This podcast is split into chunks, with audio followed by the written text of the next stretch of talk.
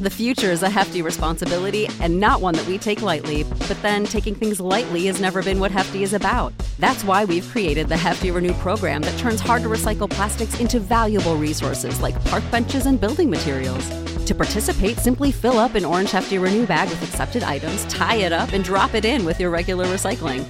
That's it, it's that easy. It's time to rethink recycling with Renew. Particular valued resources may vary by geography. More info available at heftyrenew.com.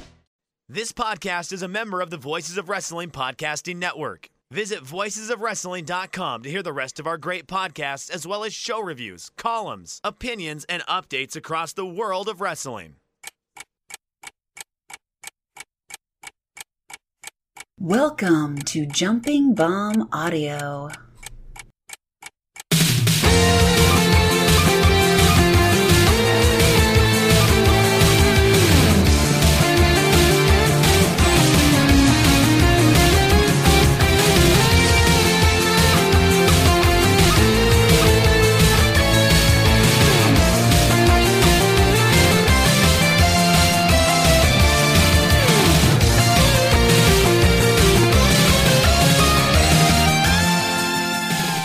Welcome back to Jumping Bomb Audio, the number one podcast all about the world of Joshi Pro Wrestling. My name is Taylor, and I am joined, as always, by my wonderful co-host Kelly. Kelly, what's up?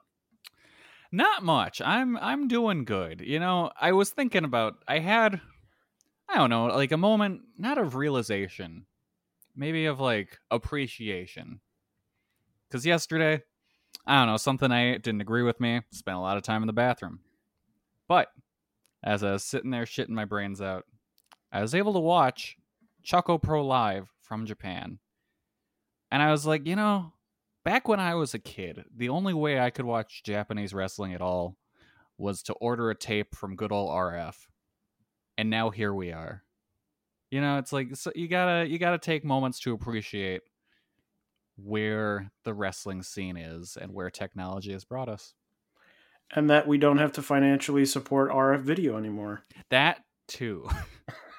Um, yes, it's quite amazing the number of shows that we're able to see. I mean, I remember I only watched for many years things on DVD. yeah. um, and I had to save up my money as a as a teen. You know, you have much less money. I had to save up my money, and I would buy you know one or two Ring of Honor DVDs. That was my thing growing up. Uh, and you always had you you know by the time I would save up, it would be like okay, ten shows have been released, and I was like, okay, which of these two are the best two shows? And you always hope you didn't get like a dud of a show. Yeah, I would always wait for the sales, and I'd be trolling the forums too, just to see what people were saying about recent shows. Yeah, I would do the same. And I still have mine. I'm actually turning my head just to the left, barely to the left, and I'm seeing my whole collection of uh, Ring of Honor DVDs still in my house. I still own them. A lot of people have sold them off. I think they're actually worth a lot of money. yeah, I think they are. I've got Uh, all of mine still too. But until that, until there is a, uh Ring of Honor streaming service, I feel like letting them go means I can't watch them. Yeah, of course, once there's a streaming service, uh, that means they'll be worth much less money. uh, so I think the goal would be to figure out right when they're about to get a streaming service and sell my DVDs like the month before. yeah. It's like Uh, stocks, really. Uh, it's like stocks, and who doesn't love stocks? We all, we all here love we love stocks and NFTs and cryptocurrencies, right? Uh, we can't get enough of it. Tell me Yep. more. well, tell there was more. a great video put out by our good friend Mike Quackenbush. Tell me more about NFTs and cryptocurrency because I don't know anything about them because I don't want to know anything about them. Yeah, I don't I don't get it. You you'll okay. So you remember Pogs? Of course, I remember Pogs. All right, now imagine a Pog, but it's digital and it's in your phone, and someone can email you and trick you into giving them your Pog. I'm not going to think about that. uh, it's one of those things where as I get older, you know, you get to the point where you're like, oh, is this a thing where I'm finally old that I don't understand this like young person's hip cool thing? But I've realized with NFTs and cryptocurrency that no, I am correct that these Yeah. are bad. Yeah, no, it's it's you can both under not understand it and also not be not hip with this because it's not cool people getting into these. The one thing I understand about it is it stinks, and that's all I need to know. Yeah. Yeah. But anyway, we're here to talk about not to talk about NFTs, not to talk about cryptocurrency, but Sorry, we're here Gabe. to talk about the world of Joshi Pro Wrestling. That's right. And before we hop in, we of course got to do our plugs. Follow us on Twitter at JBombAudio. You can follow Kelly at Comic Geek Kelly, and you can follow me at Tamainbo. Subscribe to us on your podcast app of choice, and if that app of choice happens to be Apple Podcasts, we'd really appreciate a five star rating and review. And if you're feeling extra generous, you can donate to the show at redcircle.com slash shows slash jumping dash bomb dash audio. But let's get into it, diving in to a show that just recently happened, just yesterday. Stardom's Flashing Champions 2022 at Ota City General Gymnasium in front of 1,871 fans. Kelly, what did you think about the show overall? I thought it was all right. It wasn't like uh top level like everything is a banger show, but like by and large everything was good at the very least, I think. It felt weirdly to me like some things I expected to deliver under delivered and some things I expected not to deliver over delivered, Yes, 100%. which sort of made it a sort of net even like it was Yeah. the show I expected in terms of overall quality, but not in the way I thought. Um so yeah, I thought it was a fairly solid show. I I think my expectations were a little bit higher just because it had so many title matches. It was sort of built up like I saw the attendance 1800 almost 1900 people. I'm like it seemed that seems sort of low for the show. I know it was you know, the main event maybe wasn't a top main event, but there's so many title matches on the card. I thought it maybe would be a little bit better attended. Yeah, no, Um, that was kind of surprising to see them cuz it's down from the last time they ran this venue, I think. Uh, I would have to look that up. I don't even I don't even know. But yeah, so I think we're in agreement. A solid, you know, a good solid show. I don't mean to say solid as in average. Um, but let's dive right in first with the dark match, which was the lottery six person tag.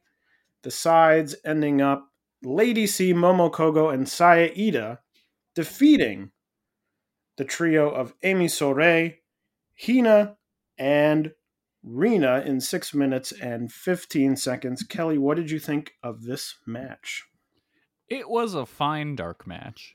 Like it was exactly what a dark match should be. It was it got the crowd into it, but it didn't like overstay its welcome or anything. It was it was good. It, I went uh two and a quarter on it. I, I enjoyed it. Yeah, I thought it was fine as well. I do, like I said last time, although last time the trio was slightly different, I do like these lower card uh, stars trios uh, with Kohgo and Iida, and now here, Lady C.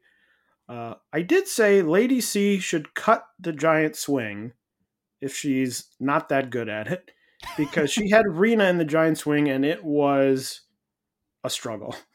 Yeah. Like I think we're so used to seeing Miyu who just is like, "Hey, who's around? I can pick them up from any position and go really fast." Yeah. Oh, two of you? No problem. Yeah, it's like, "Hey, maybe Aja Kong." Yeah. Where here it was like, "Oh, Rena? Oh, I don't know. we'll see." Um, my only other note was, this is going to sound disparaging. It's not meant to be disparaging. I don't mean to disparage uh, a child. Um, Hina has a very large head, and as someone who also has a very, I have a very large head.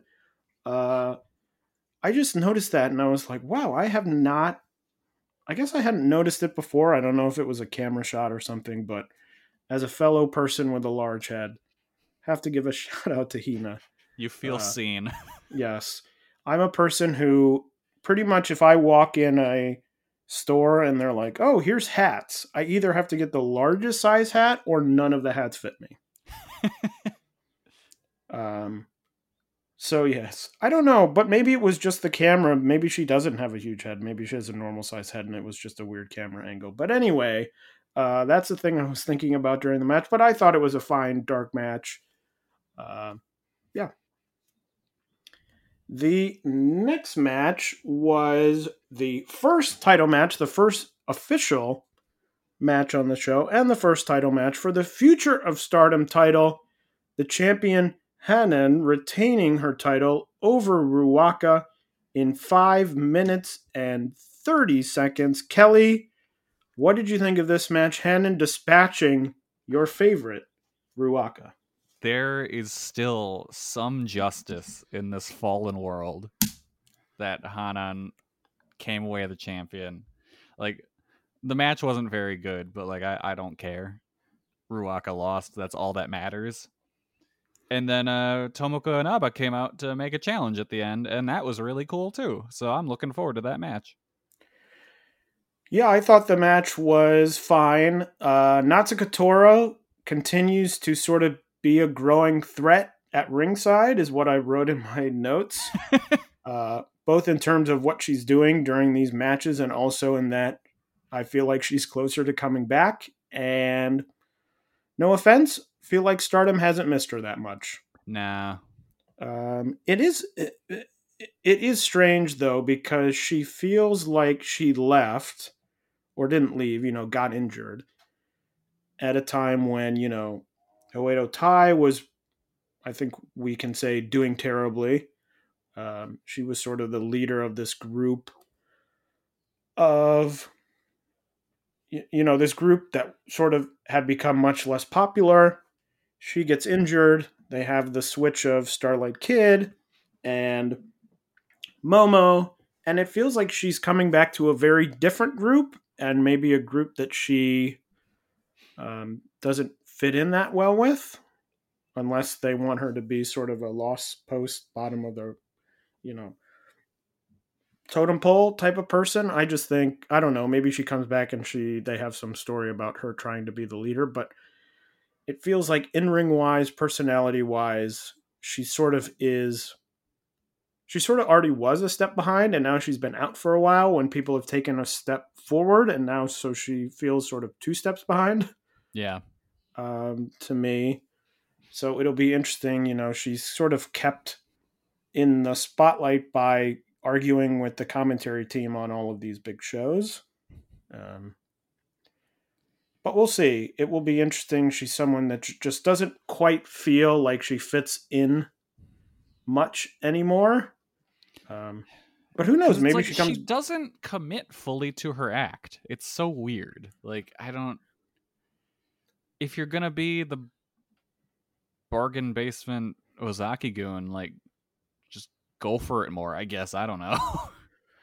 Which also, I thought of that during the uh, 60th anniversary Joshi show at Korakuen, where she was out there for the main event, which was essentially an Ozaki-gun main event. And I was like, ah, Natsuko, this is how you do what you're trying to do. uh, this is like the example that you're not quite getting that you should try and do when you come back. Uh, so we'll see. I know a lot of people like Natsuko Tora. I am not among them. Uh, but we'll see. Who knows? Maybe she was out for a while and she's gotten a lot better in ring and something will click and she'll come back and be great. I don't know. That's possible. yeah. It's also, I wrote a note. It is funny the moves that get the like the name of uh, the move that one person does like sticks. Like everyone always calling it the f- the famouser. Uh, Yeah. which is so weird to me because it feels like not a popular enough thing as the famouser to for everyone to call it that. Yeah. It's very strange that that's what it's just been called forever now. Um, but just a funny wrestling thing. But yes, other than that, I thought the match was fine. I was happy to see Hanan win. Inaba coming out at the end is exciting. Uh, but I think Hanan now, as we talked about last show, either she has the record or she's tied with the record, I think, now, Mhm. officially. Uh, but if she beats Inaba, then she'll be in the clear. She'll be the most successful future of Stardom title holder in the history of the promotion. Nice. I, I I think she'll win. I, I I hope she she's been on a great run with this title. I hope she gets that distinction. The next match was a six person tag match between the teams of the Cosmic Angels and Prominence, with Prominence, the team Akane Fujita, Mochi Natsumi, and Suzu Suzuki defeating the Cosmic Angels team of Mina Shirakawa, Unagi Sayaka, and Waka Tsukiyama in 10 minutes and 56 seconds. I'll give you one guess who took the pinfall. Uh, Death taxes. Waka takes the fall. I thought that this match was good, you know, sort of a solid lower card tag.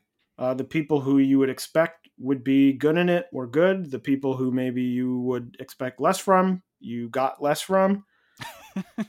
I think that Unagi, uh, we haven't even talked about that Unagi showed up in um, Gambare oh yeah, that's recently has shown up in Gambare. Obviously, was in Diana.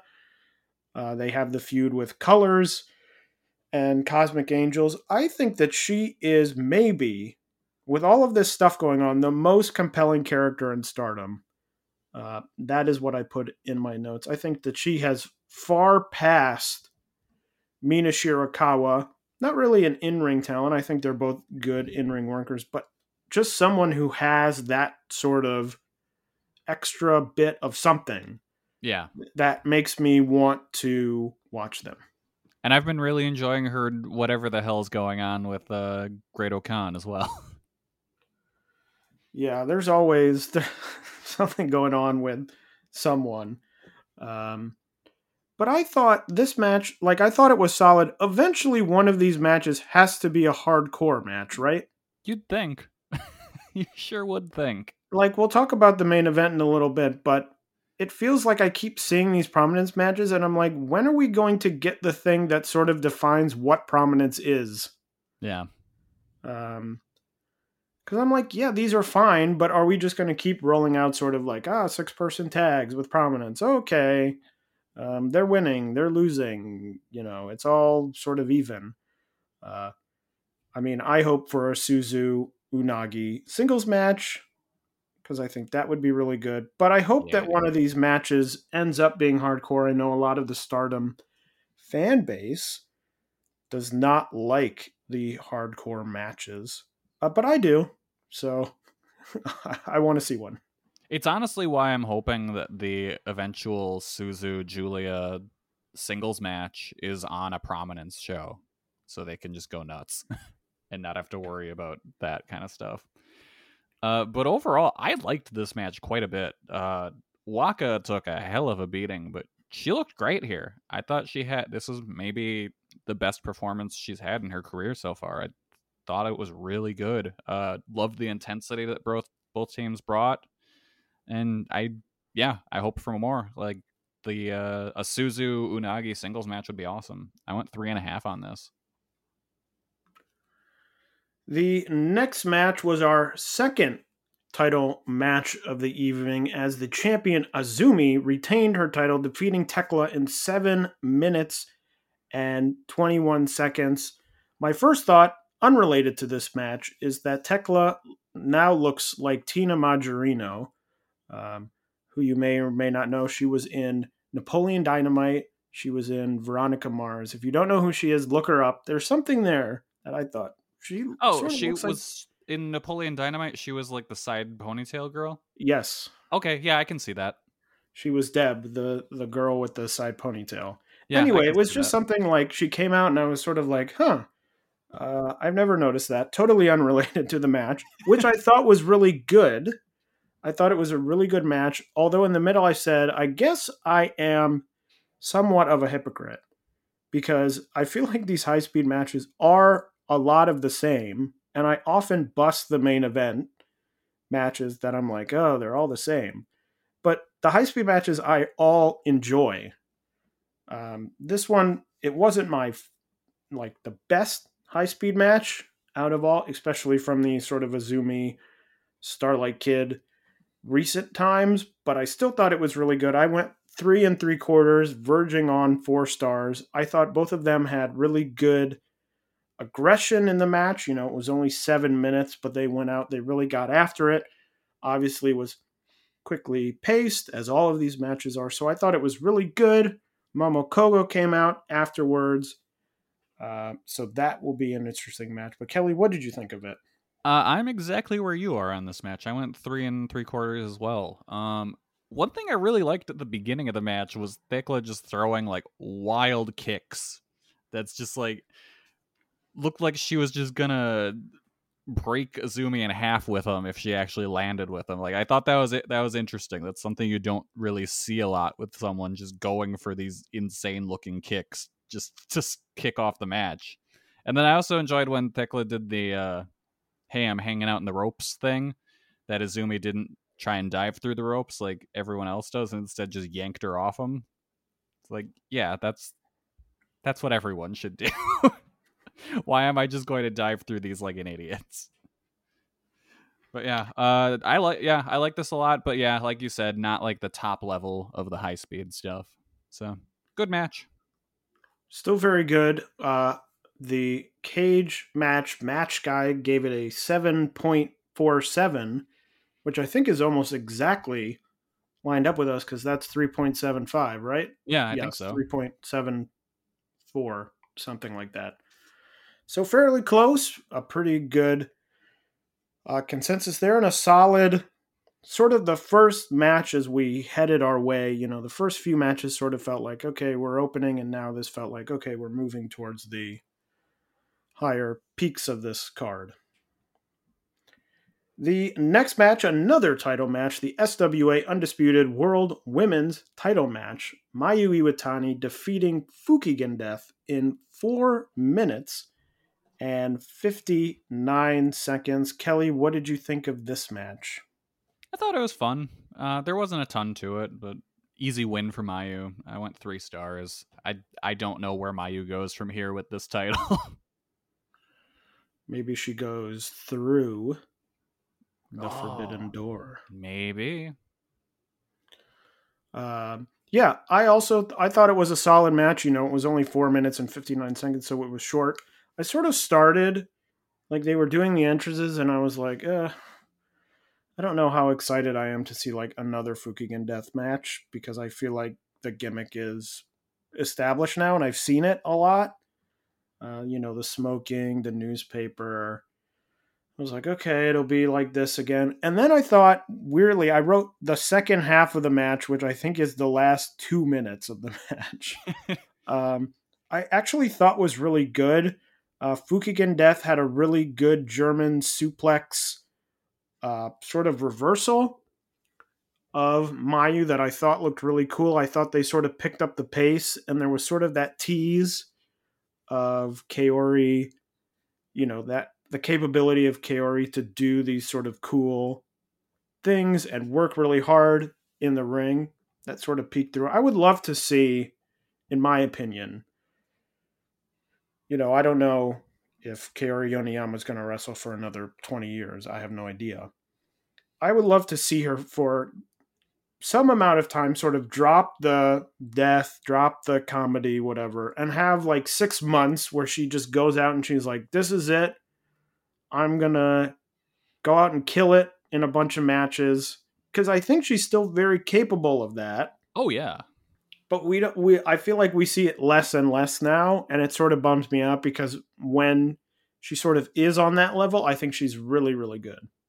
Yeah, no, you see it come out a lot in like the just sometimes random tags in like Choco Pro where it's like, "Oh yeah, you're still great. You can still do this." But it's like I mean, doing the comedy stuff helps save her body and extends her career. So like I get it and it's so then she's able to go out and have these great performances every now and then.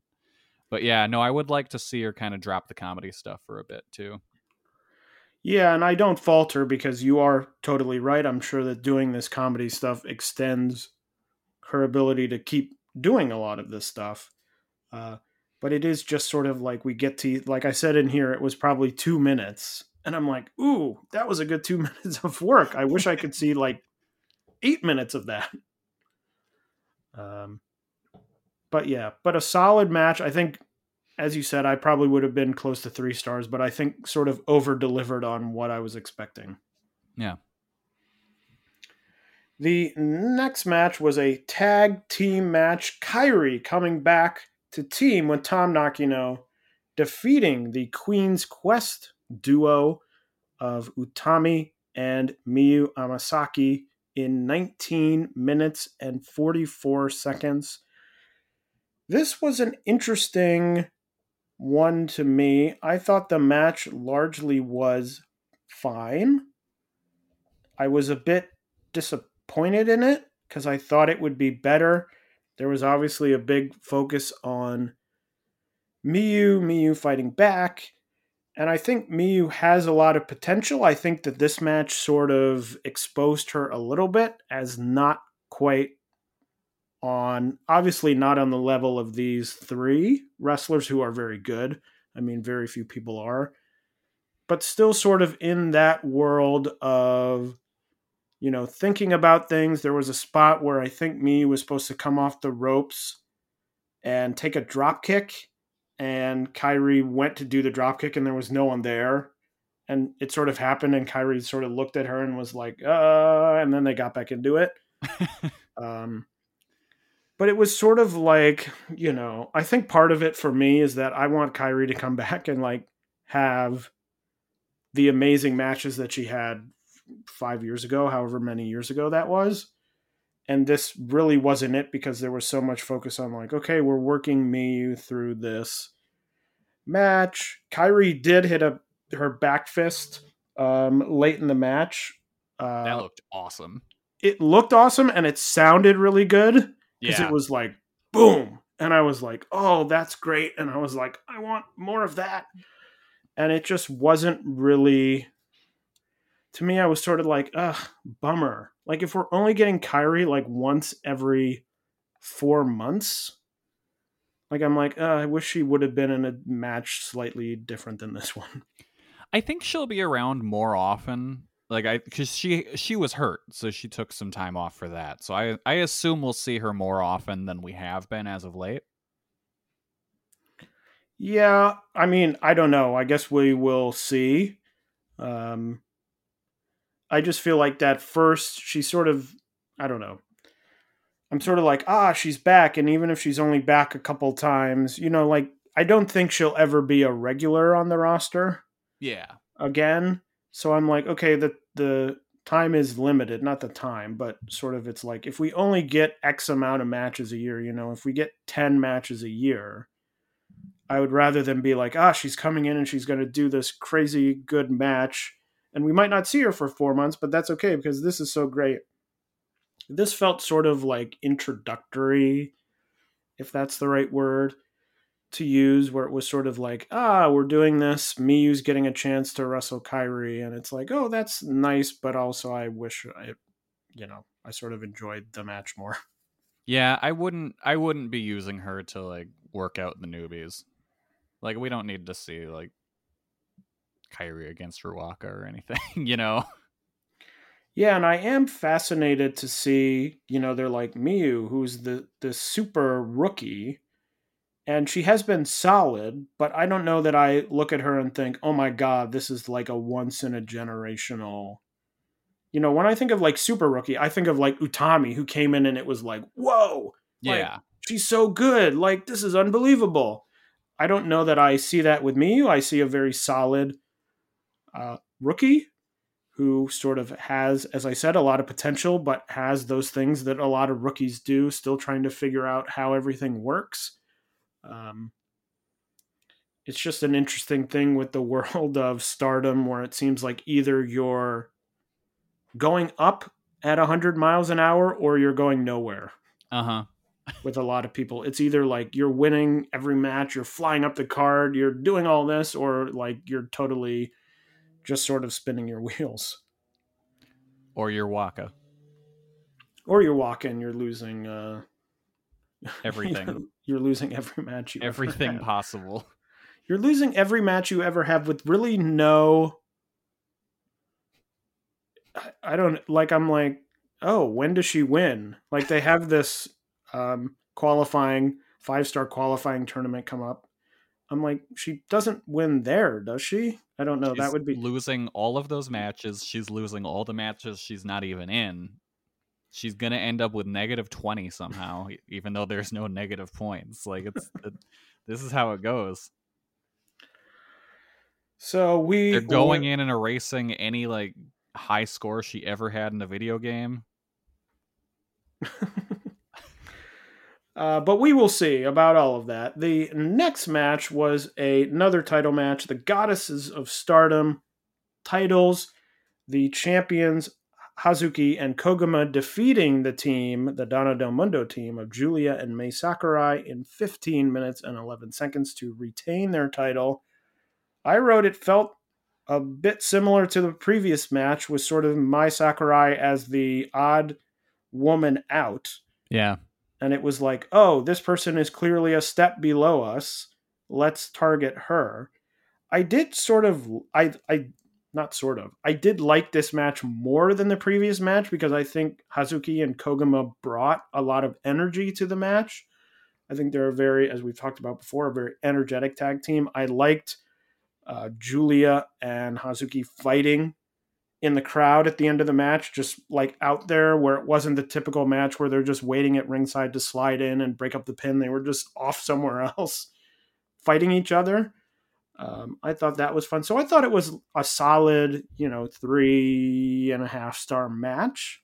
I wasn't crazy about it. I think it was hurt by being next to the previous match, where if they would have been a little bit more spread out, they would have, I think, felt a little bit different. Uh, yeah, I can see that. What did you think of it? I thought it was fine. Um, I really only enjoyed the Hazuki and Julia interactions. Other than that, I could kind of take or leave the match. Uh, I, I only went three stars on it. I thought it was fine. The finish was clearly built to protect Julia in that loss, to where it's like, oh, she couldn't have done anything. You know, she was off distracted fighting Hazuki, like she couldn't even jump in there to make the save. My my favorite part though was when Julia carried away Mai Sakurai like a baby at the end. That was funny. I did think briefly, except for their hair color being differently, that Mai Sakurai from the back looks a lot like Himika now with the gear. Yeah, I can see that. I'm like, that is really Himika gear. People in stardom love wearing the color red.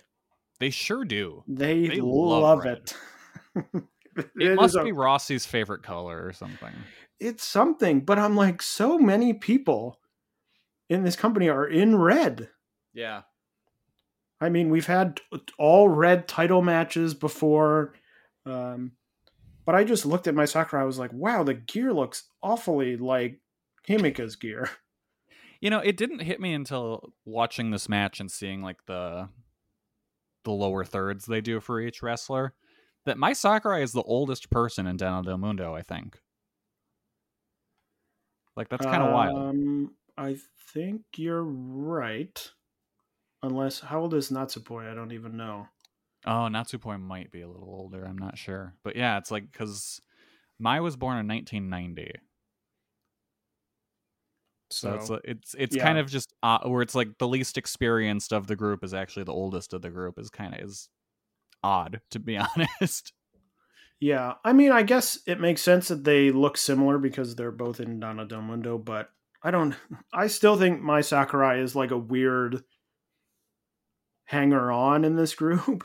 yeah, especially because it's like Donna Del Mundo split apart, and God's Eye essentially has Syuri, um, Mirai, Ami Sourei, sometimes, you know, Konami. So that's four people.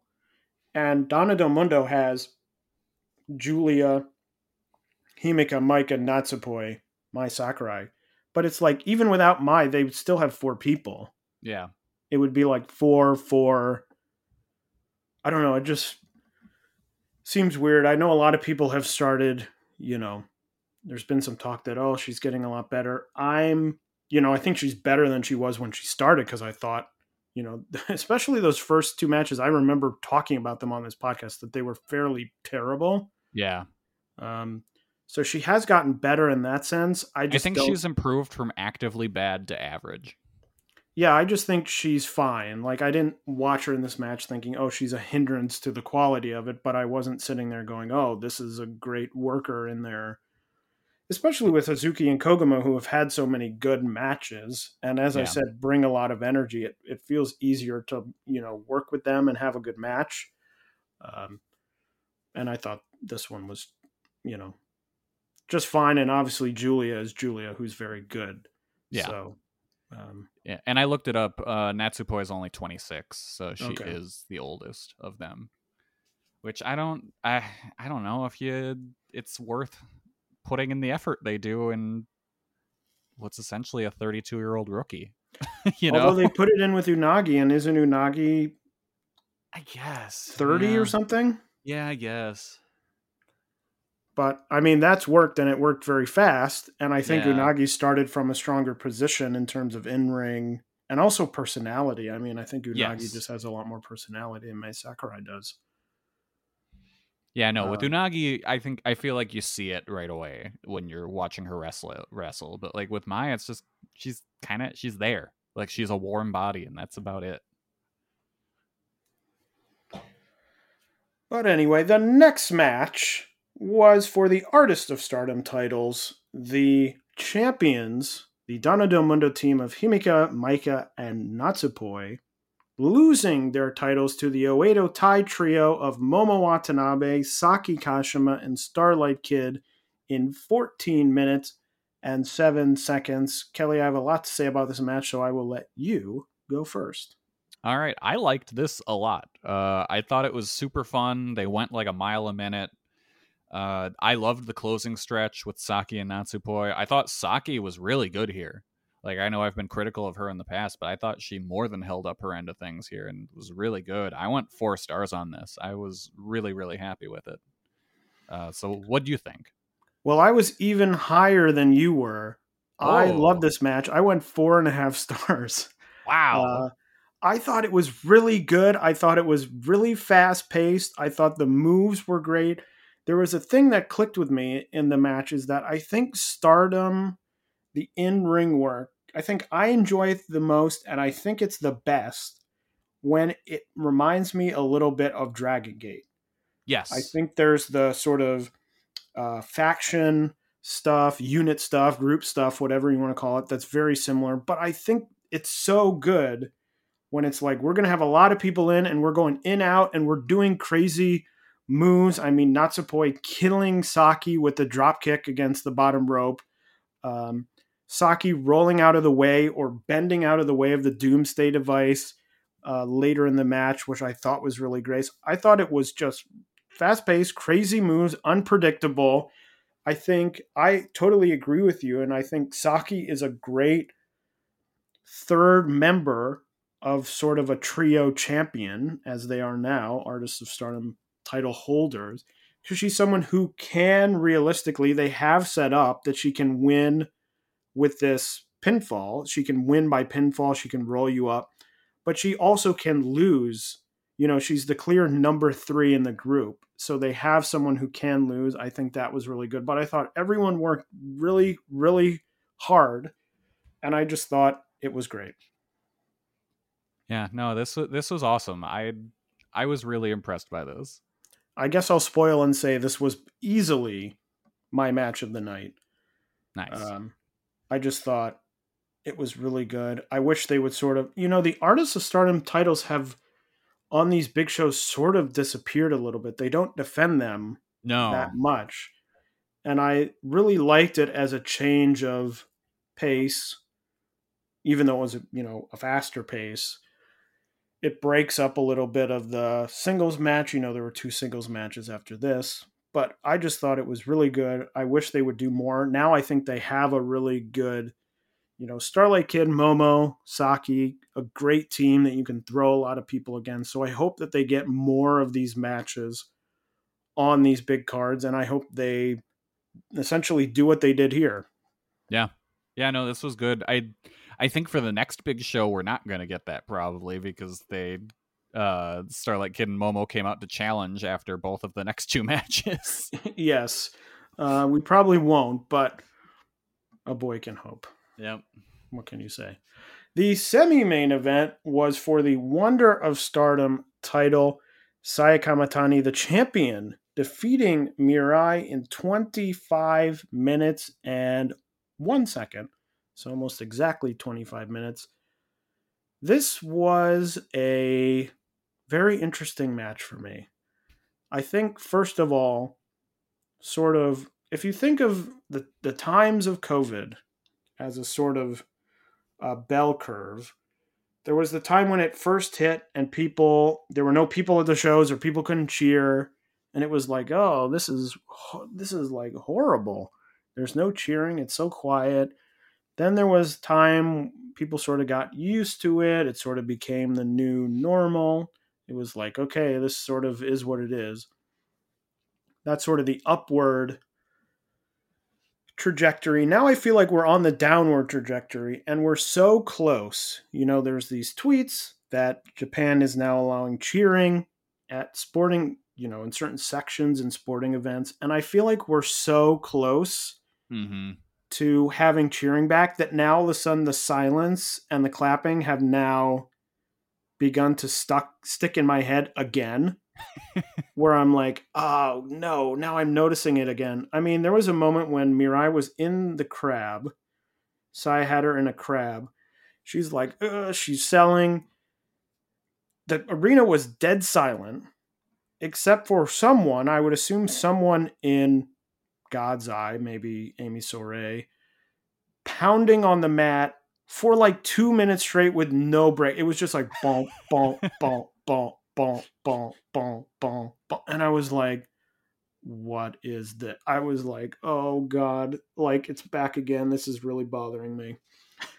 Um, so it was just weird. Like that sort of hung over the whole match for me was this thing where I was like, oh, there's a lot of clapping going on that I don't. I'm like, I just want people to cheer. Um, We're almost there. but anyway, that's sort of taking that out of the match. I thought Mirai looked the best that she's looked in any of really her big matches. I thought she uh, far, to me, outshone Saya, who I think looked a little bit off kilter Yeah. And I don't know if that is I I have this weird feeling that we've talked about Saya as you know she has so much potential she's got to just you know get these things right you know the running joke of her doing the shooting star and landing on her head or whatever. I am starting to get this weird feeling that putting her sort of in this position where it's like you are the second you know the number 2 champion you're one of the biggest people in this company has weirdly crystallized some of her bad habits. Yes, I 100% believe this has stunted her growth as a wrestler. And I feel like she's not getting better. Like, I feel like No. she isn't getting better. Because why does she need to? She is exact, you know, she's up there already. She as as a as she is now.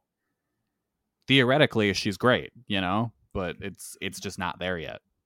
Yeah, and it was just there was a sequence where Mirai was on the top rope. Saya went to do a strike that missed and then did a spin kick that was absolutely nowhere close to anything. Horrendous. and I was like, oh, there was again the Phoenix Splash. Now Mirai moved out of the way, and Saya probably knew she was moving out of the way. But if Mirai had been laying there, Saya would have come down feet first on her face. Yeah, that if that like would have connected, that would have been disastrous. But you know, I will give her the benefit of the doubt that she they knew what was happening and she was trying to land on her feet. So it's just one of those things where I'm like, it still feels like there's potential, but the things that sort of I was seeing six months ago, however long ago, that I was like, oh, that'll get cleaned up as she gets more experience, are seem to be not getting cleaned up. And so now I'm like, oh, is this just sort of you know, you say, oh, there's a lot of potential, and some, you know, on some people, it happens in all sports. You go, oh, this person has a lot of potential, and maybe they don't. Yeah. Um, She's got all I've said it before. She's got all the physical gifts she needs. She just doesn't have the technique down yet. And I don't know if she will. I think she, honestly, I think she needs to be retrained. I think she's got a lot of bad habits that need to be broken. There was there was one bit in this match that like I feel like now whenever there's a big Saya match, I'm going to have to make the this is the most Saya moment of the match. Last the Maika match, it was doing two apron bumps right in a row. This time it was on the outside. Someone gave her a water bottle and she sold drinking water. She drank that water like it was spicy. And I'm like, what are you doing? Why are you this extra? Why are you like this? Just drink the water. Don't sell the water. Uh, I will say, in spite of all all that I just said, I actually did enjoy the match. I think the ending sequence was very strong. I ended up going three and three quarters on it, wow. so I I did enjoy it. I think a lot of that, as I said, was Mirai, who I thought looked really good, looked very confident. For the first time, really, to me, in stardom, I should say, looked like, okay, I got it. I'm in this match. I know what I'm doing um, had good looking offense. I thought that there were some good near falls. I think it was helped by the fact that I thought, oh, Mirai could win this match. Um, you know, that would be logic in a way logical to me. So I think that there were some near falls I thought were really good. Um, so I thought it was fairly good as much as I said, you know, all the stuff about Saya. Now, of course, Mirai losing again is weird to me. She's she's becoming upper card Waka. I just don't really understand. This seems to happen a lot where the people come in the company, it's like, hey, here's a big person. Oh, they get a title shot. Oh, they lost. And it's just I, I don't know. It's not the way that I would do it. I mean, I would not have had. Now, of course, you get the Cinderella tournament in the middle, so you could say, "Oh, Mirai, she won the Cinderella tournament. That was sort of her big thing." I just don't know. Losing multiple title matches, back to back title matches, just to me is like, ooh, that is not the way I would be doing this. No. Like it's yeah. almost like there's no ability to slow build anyone. No so they bump their head. It's like, well, they're near the top of the card, so I guess they have to get title matches, but they're not going to win. I, I don't know. It's just it's one of those things that's it's just weird to me. Yeah. Yeah, you liked this match a lot more than I did. I I only went 3 on it, but I don't attribute any of that to Mirai. I thought she was pretty good in here. It's just I don't like the Saya formula. So and this match was just that. So yeah, it it was fine. I guess I went three, but like way too long. Like eh, I didn't need that match to be 25 minutes. And then Starlight Kid, as Kelly mentioned before, came out afterwards, so that will be an interesting. She should win. It's another interesting one. You you know, it is possible she could win.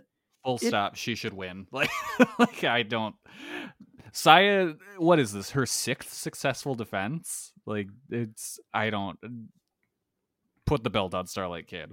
It does feel weirdly to me like maybe Starlight. Maybe I'm just overestimating Starlight Kid because I really like Starlight Kid and I think she's done very well in this new heel role. Like I would almost rather see her challenging for the World of Stardom title just because to me, I feel like they've sort of established the Wonder as like the get someone over title in yeah. a way. But and it feels time, to me like she's already over. True, but I don't see her winning the world title. Like I just I don't. I could very well see her win the Wonder title. Yeah, I mean, I think it is another interesting match. I think they have done well. You know, as I said, the this Mirai match was to me up in the air. I think the Starlight Kid match will be up in the air for me. So I think they've done a lot better job of doing less choreographing with this title where it's like, oh, we just need someone uh uh you. Uh, you'll challenge, you won't win, but it's you. They're getting more matches where I'm like, oh, it could be this person. Um, so that's good. We'll see. I mean, I would like Starlight Kid to win just because I think Starlight Kid is, as I've said many times on this podcast before, very talented, and I think that she would have a good run with the title. Mm-hmm. In the hobby, it's not easy being a fan of ripping packs or repacks. We hype ourselves up thinking ah, maybe I can pull a Ken Griffey Jr. rookie card, but with zero transparency on available cards and hit rates, it's all just a shot in the dark. Until now. Introducing slab packs from arenaclub.com, the only repack that provides real value, a complete view of all possible cards, and clear hit rates for each one. Now, when I buy slab packs at Arena Club, it finally feels like I know what I'm getting. I was able to open an Arena Club slab pack, and and I'll be honest, it was a lot better than what you normally do. Say you go to a card show and there's a random innocuous brown bag of cards, and yeah, you can open it and look, it's going to be junk. You're you, you know what I mean? Like you know what you're probably going to get in those. Maybe you find that fun. And sometimes I do. Sometimes I like just opening up cards and saying, "Ah, hey, look at some random cards, whatever." But if you're really in this game to to find value and find particular cards, it sucks to have to buy these mystery packs, and it ends up being you know almost nothing, you know, nothing of value. Not with Arena Club. You can display again of all available cards, hit rates, grading, so you know that when you're opening up the slab pack, you are going to get something valuable. You are getting something good. And Arena Club, in addition to having those great slab packs we just talked about, is also a marketplace for card collecting, buying, trading, selling, displaying, all that sort of stuff. But those Arena Club slab packs, man, they are revolutionizing the repack game with transparency. After your pulls are revealed, they'll immediately be placed in your vault for safekeeping or trading and selling, and you can have them officially graded by Arena Club as well. So again, sending these things off, it's going to be officially graded by Arena Club, and the Arena Club grading process is accurate, fast, and transparent with full grade rationale provided and explanation of how your card was scored. So whether you're buying, selling, trading, or displaying, Arena Club is the card collecting platform that you have to check out. So right now, I've got a special offer here for Voices of Wrestling Network listeners. You can get 10% off of your first purchase by going to arenaclub.com slash VOWnet. Again, that's arenaclub.com slash VOWnet. Now, that's a crazy offer. That's 10% off a $400 slab pack. $40 off right there. 10% off your first purchase. No matter what that purchase is, 10% off. Again, that's arenaclub.com slash VOWnet. arenaclub.com slash VOWnet for 10% off your first purchase on Arena Club and we thank them for sponsoring the Voices of Wrestling Podcast Network. The future is a hefty responsibility and not one that we take lightly. But then taking things lightly has never been what Hefty is about. That's why we've created the Hefty Renew program that turns hard to recycle plastics into valuable resources like park benches and building materials.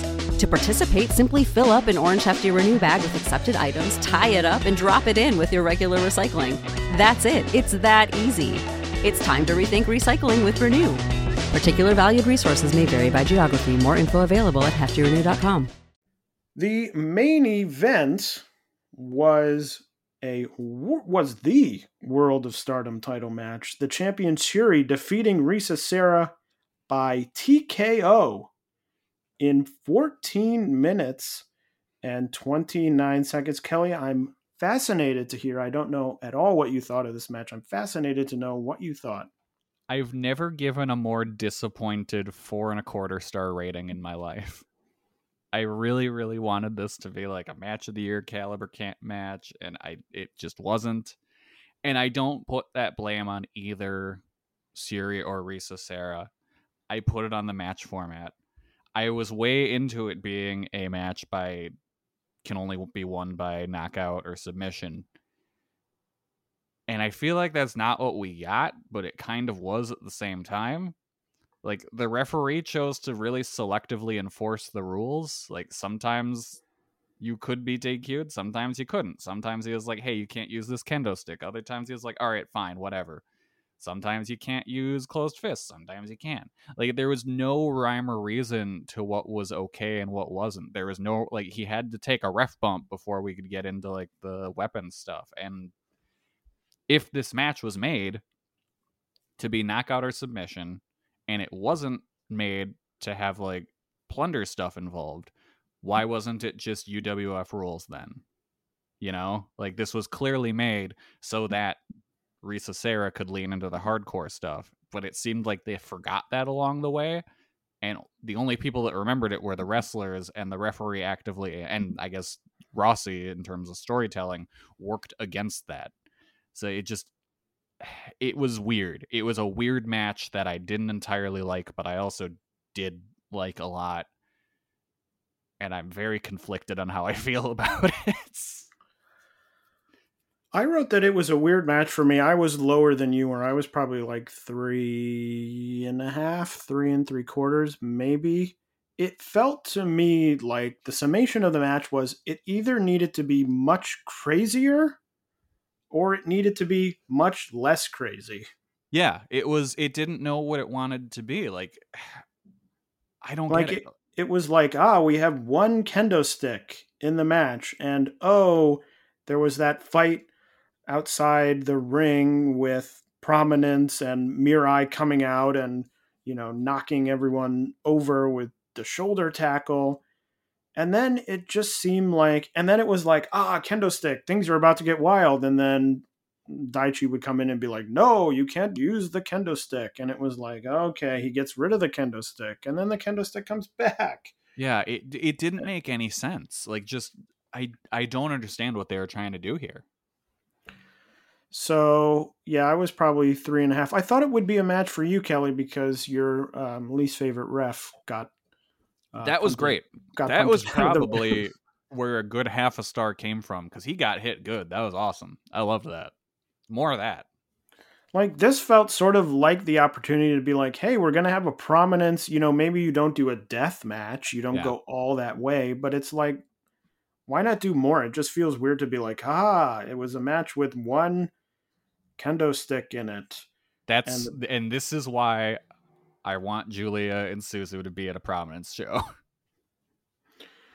Um, and I, I did like the story of Syuri sort of overcoming this whole group, you know, that is against her. I did like that story and like I said, I mean, you liked it actually. It seems like I'm more positive on the match, but you gave it a better star rating yeah, than I did. I did. There's a lot about it that I liked, but there is a lot about it that I just thought held the match back from what it could have been. Like, and what was what was up with the finish?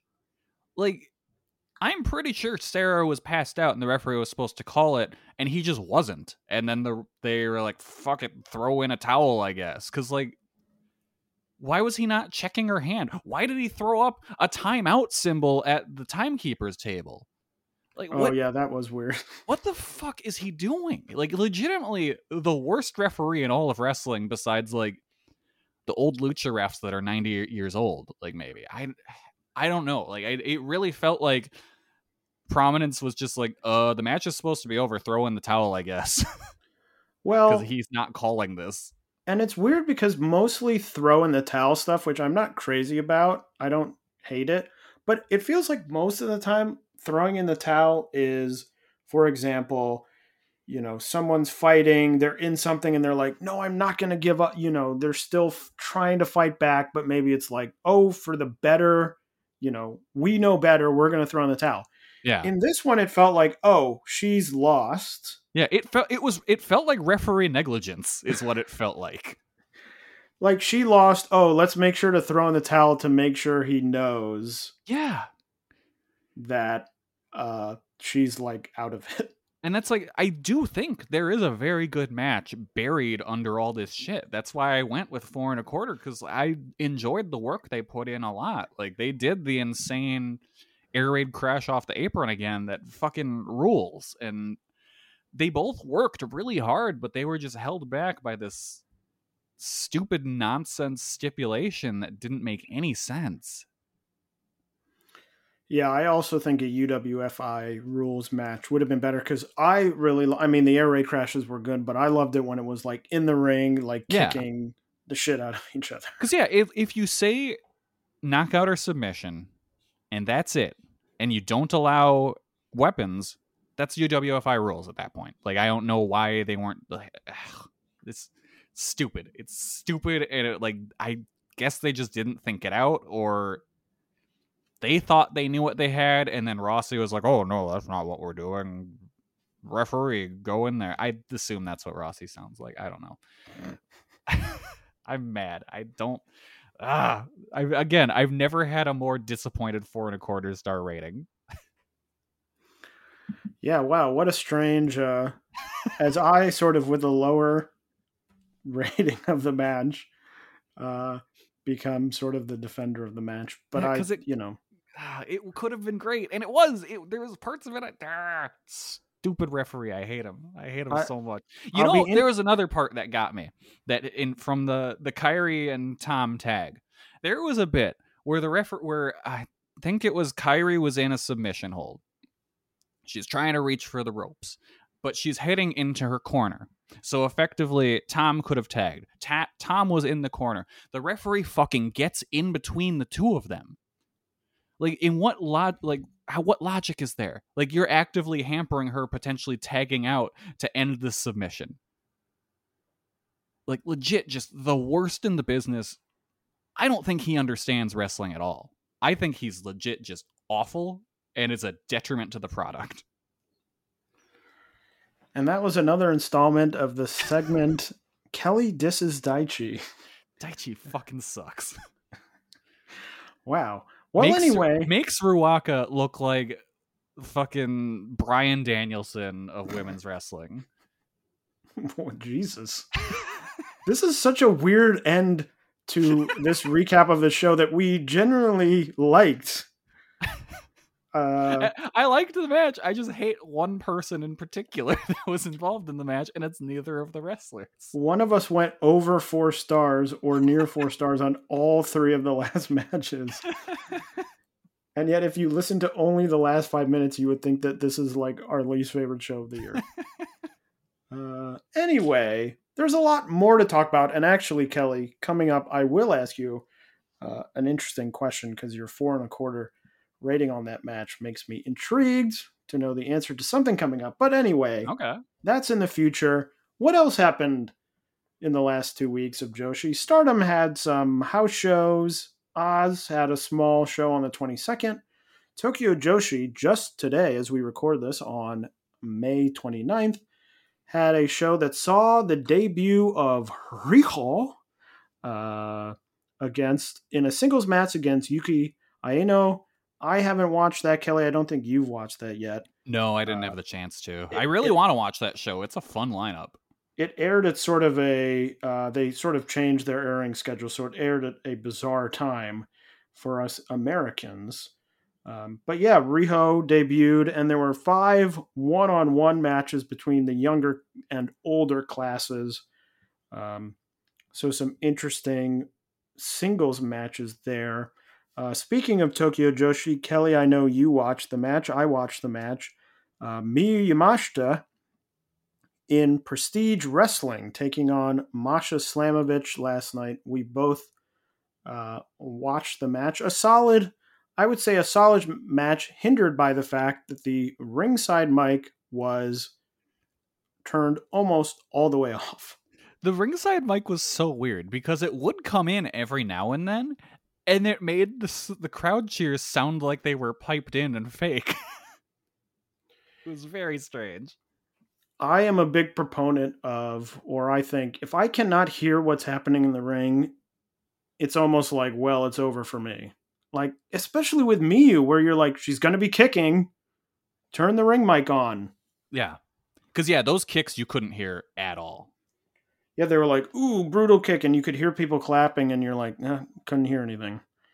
Um, that match is on IWTV if you want to check it out. I know today, I don't know what time the show even is, um, is the Miyu Maki match in Prestige. I think it's airing live on IWTV. Uh, sorry, I don't have any more information. Yeah. I didn't think to look it up before the show. Oh, and I did watch the uh the Maki Ito versus um fuck Mia her name is Thank you. Mia Yim match that was on that same show. I watched that right before we started recording and that was good. That was a fun match.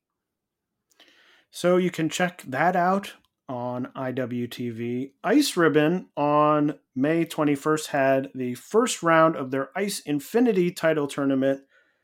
Uh, Tsukushi winning uh, in her last defense of the Ice Infinity title back at Yokohama.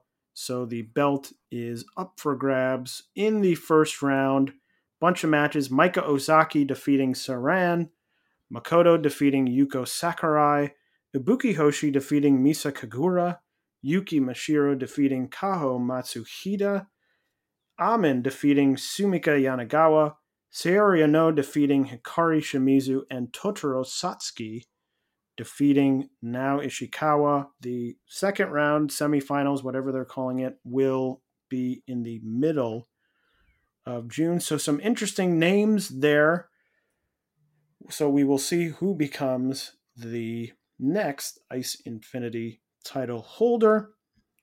Wave had a number of shows with catch the wave matches on them. I have not caught up with that yet but I'm planning on doing so. They had shows on the 18th, the 22nd, and today on May 29th. Kelly, what has been happening in Choco Pro? All right, we got a bunch of Choco Pro stuff. So we got 229. Uh, that was on May 21st. Best Bros, Mei Saruga and Baliyan Akki defeated Yuna Mizumori and Kaori Yoneyama. Uh, very fast paced main event. I liked it a lot. I went three and a half stars on it on Choco Pro 230, which was on the 22nd. Chon Shiryu uh, beat Sayaka Obihiro and Baliyan Akki in a triple threat match.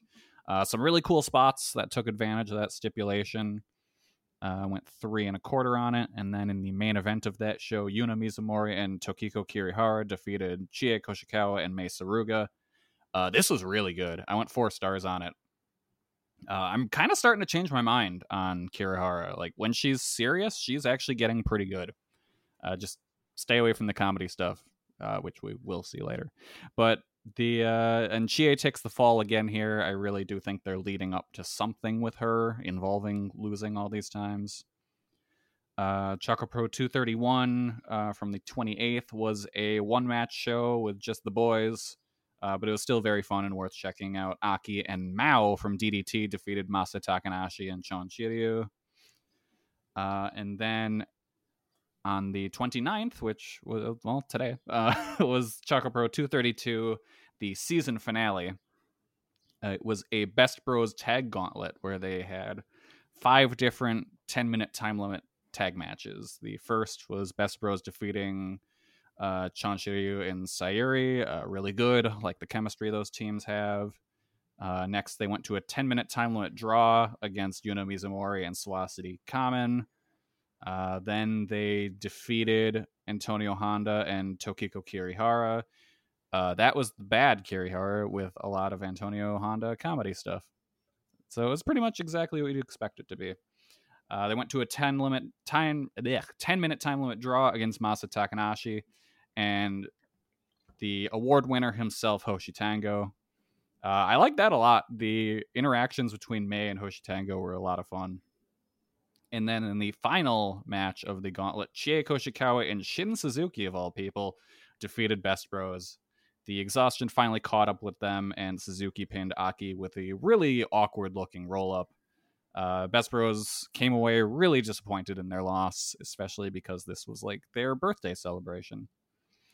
Uh, but yeah, re- uh, worth checking out. It was a fun show. And then the uh, May an- the May fourth anniversary show happened, but that hasn't aired yet, so we'll cover it another time. There were two other shows that both Kelly and I watched. Uh, the first was the first Nomad show, that is the group of freelancers. Uh, an interesting show. Kelly, what did you think of the first Nomad show? I liked it a lot. I thought it was a really fun show. I really hope we get more of these because this was this was a good collection of wrestlers and a lot of kind of a good variety to the matches too. Like I was I was really happy with it. Yeah, I enjoyed it too. Was happy to see Natsu wrestle again. Yes. Even though it was just in an exhibition match at the beginning against Miyuki Takase. Happy to see Kaho Kobayashi back again. She uh, is jacked. Yes. Uh, she really is. I also love the pull apart uh, between Oscar and Suriano after their match Yes, in the that was in the semi main. That was great. I hope that they, um, I hope that they do a singles match at a future upcoming show or do something with that because I think that would be very cool. Um, and then I really enjoyed the main event: Miyuki Takase and Ryo Mizunami defeating Maya Yukihi and Rina Yamashita. Thought it was uh, overall a, a really fun show. Mm-hmm. And then we also watched the Hana Kimura Memorial Bagus show. Uh, Kelly, my one question, which I alluded to earlier, the main in the main event, Syuri defeating Asuka. Which did you like more, the Syuri Risa Sera match or the Syuri Asuka match? Oh, the Syuri Asuka match for sure. I went uh, four and a quarter or four and three quarters on this one. Yeah, I thought it was a really great match. I was not quite as high as you, but I really enjoyed it. Uh, I was four and a quarter. Um, Yeah, I love it. Felt like the kind of house show, not house show, house style stardom main event, but with the speed turned up. So I I thought it was great. I really hope we get a rematch between these two. I think the whole show was pretty fun, but I think that that is by far the thing. If you're low on time, that would be the one thing uh, to check out. Had the appearance by some stardom people, had the exhibition match between Jungle Kyona and Kyoko Kimura, which was really fun. That was cool. The, the uh, big tag team battle royal, in which I didn't really know what was happening most of the time. they did. They were very nicely came on in English, explained the rules, which I understood, but it was just like pandemonium of so many people that I was like, oh, a lot. There's a lot happening. Aja Kong was there, of course. You had the Sakura Hirota tribute to Hana Kimura as usual. So a, an overall fun show, but the main event definitely worth uh, seeking out, finding, and watching. Kelly, I know that you also watched some other shows that featured Joshi matches. I did. So on the DDT show from May 22nd, you had a hardcore match with the prominence team of Suzu Suzuki and Akane Fujita defeating the cousins of some uh, uh, 37 Kamina team uh, members with Carousel Shun and Elizabeth Toy wrestling there. Uh, the prominence team picks up the win in a pretty fun hardcore match. Uh, after the match, Suzu told uh, Carousel Shun to have her cousin meet her for a uh, singles match. So I'm hoping that they get to have a crazy ass, almost death match because I think those two would probably be awesome at that. Uh, and then in the main event, you had uh, no, actually no, it wasn't the main event. I don't think. I think it was the semi-main. Uh, the KOD tag titles, Mao and Asuka defeated the CDK team of Chris Brooks and Masahiro Takanashi to become the new tag champs. Uh, this match was awesome. Asuka looked really great here. Uh, really super fast paced match.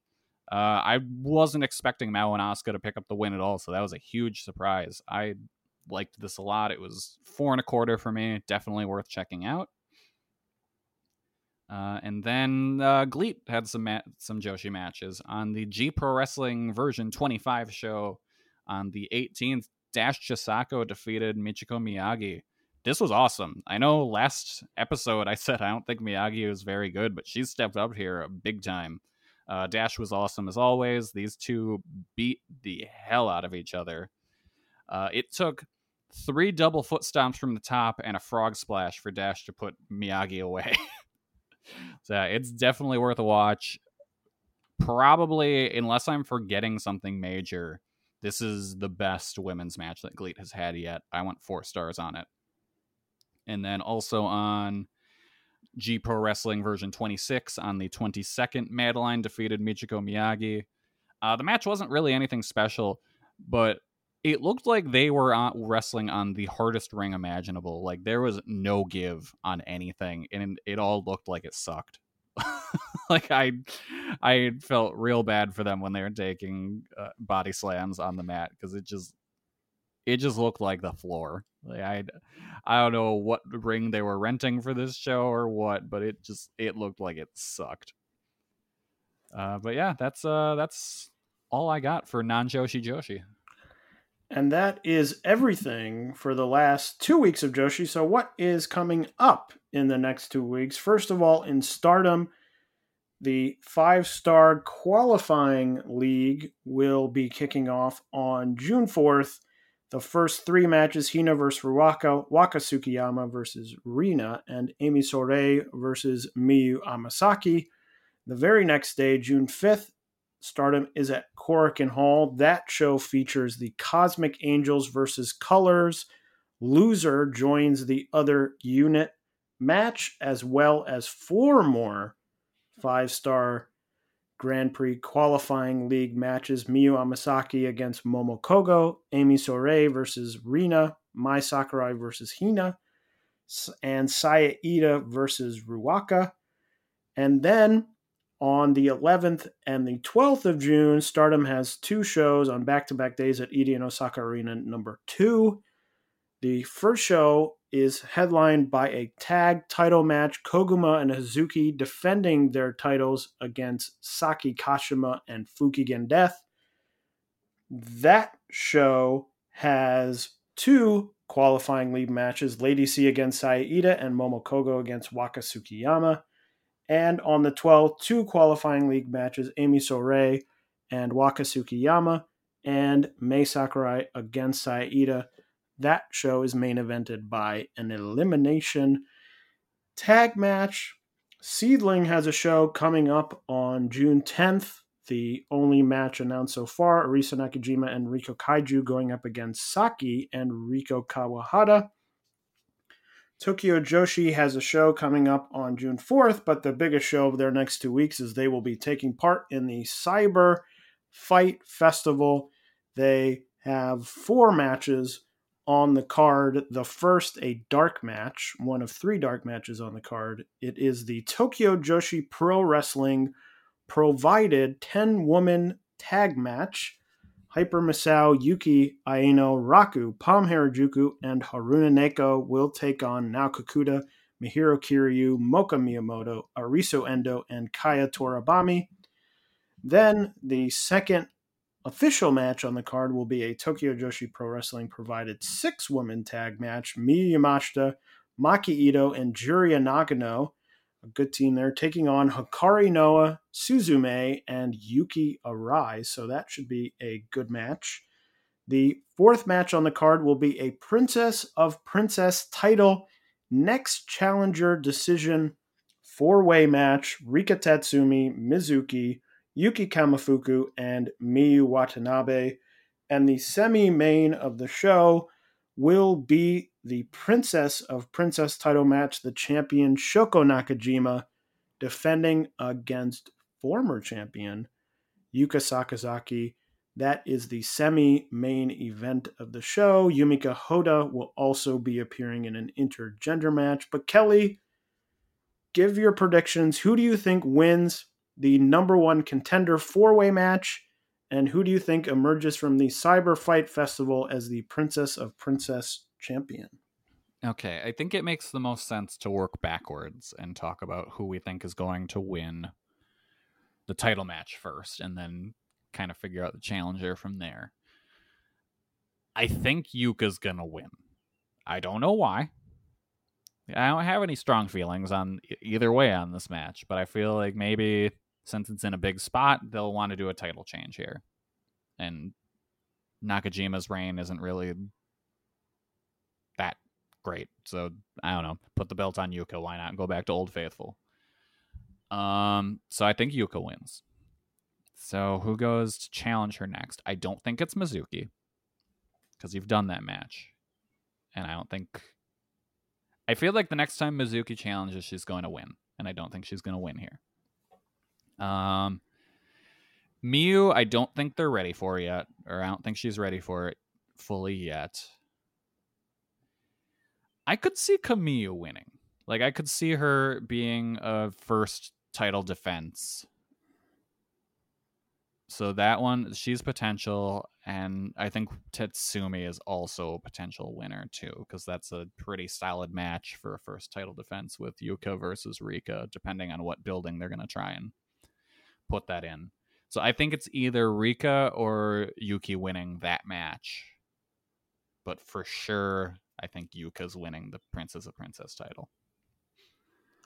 Well, I'm going to predict that Shoko retains the title, and I think Rika Tatsumi is going to win the number one contender match. I'm going chalk because if Tokyo Joshi has taught me anything, yeah, it's safe. It's go the most chalk that you can on every match. Yeah. Uh, Rika Tatsumi, a previous Princess of Princess title holder, feels like the safe bet in the. Now, do you think Rika beats Shoko then? Uh, no. No, okay. I, I'm, I'm like I don't know. I still don't understand the point of this Shoko title reign. So you might as well have her beat people who have already held the title. I guess. I don't know. Uh, now I'm in. Now I'm in the mode of prove me wrong. Like Tokyo Joshi, proved me wrong. Uh, and until they prove me wrong, I'm just gonna keep guessing the chalk picks. That's uh, fair. So we'll see what happens. But a lot of matches on that show, I believe, with the three dark matches. I believe there's 14 matches on the show. Gambare, Tokyo Joshi, DDT, and Noah. So check that out. Uh, it will be probably a very long show, but probably also a very good show. If uh, last year is any indication. Wave continues their Catch the Wave tournament. They have two shows on June 1st in the kicking block, Nagisa Nozaki against Hanako Nakamori. In the strong arm block, you against Ayame Sasamura. In the comical block, Kaori Yoneyama against Miyako Matsumoto. And two future block matches, Suzu Suzuki against Chie Ozora and Riko Kawahara against Haruka Umesaki. And then on the 11th, only two catch the wave matches Miyuki Takase against Yu in the strong strong arm block, and Suzu Suzuki against Haruka Umesaki in the future block. Kelly, what is coming up in the next two weeks of Choco Pro? Uh, not much. It looks like they're gonna take a little break. They haven't announced anything for the next season yet, but the uh, May fourth anniversary show that I talked about earlier is going to be airing on June fourth on their YouTube. So that'll be something to tide us over for whatever comes next.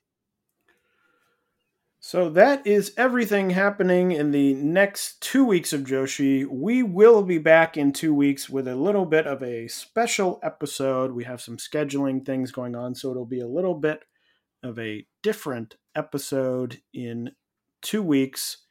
Uh, but Kelly, I think we covered it all. Got anything to say? Or have you seen Top Gun Maverick yet? I have not. I actually haven't seen any movies over the past two weeks. So I got I got no movie recommendation. Did Did you see Top Gun?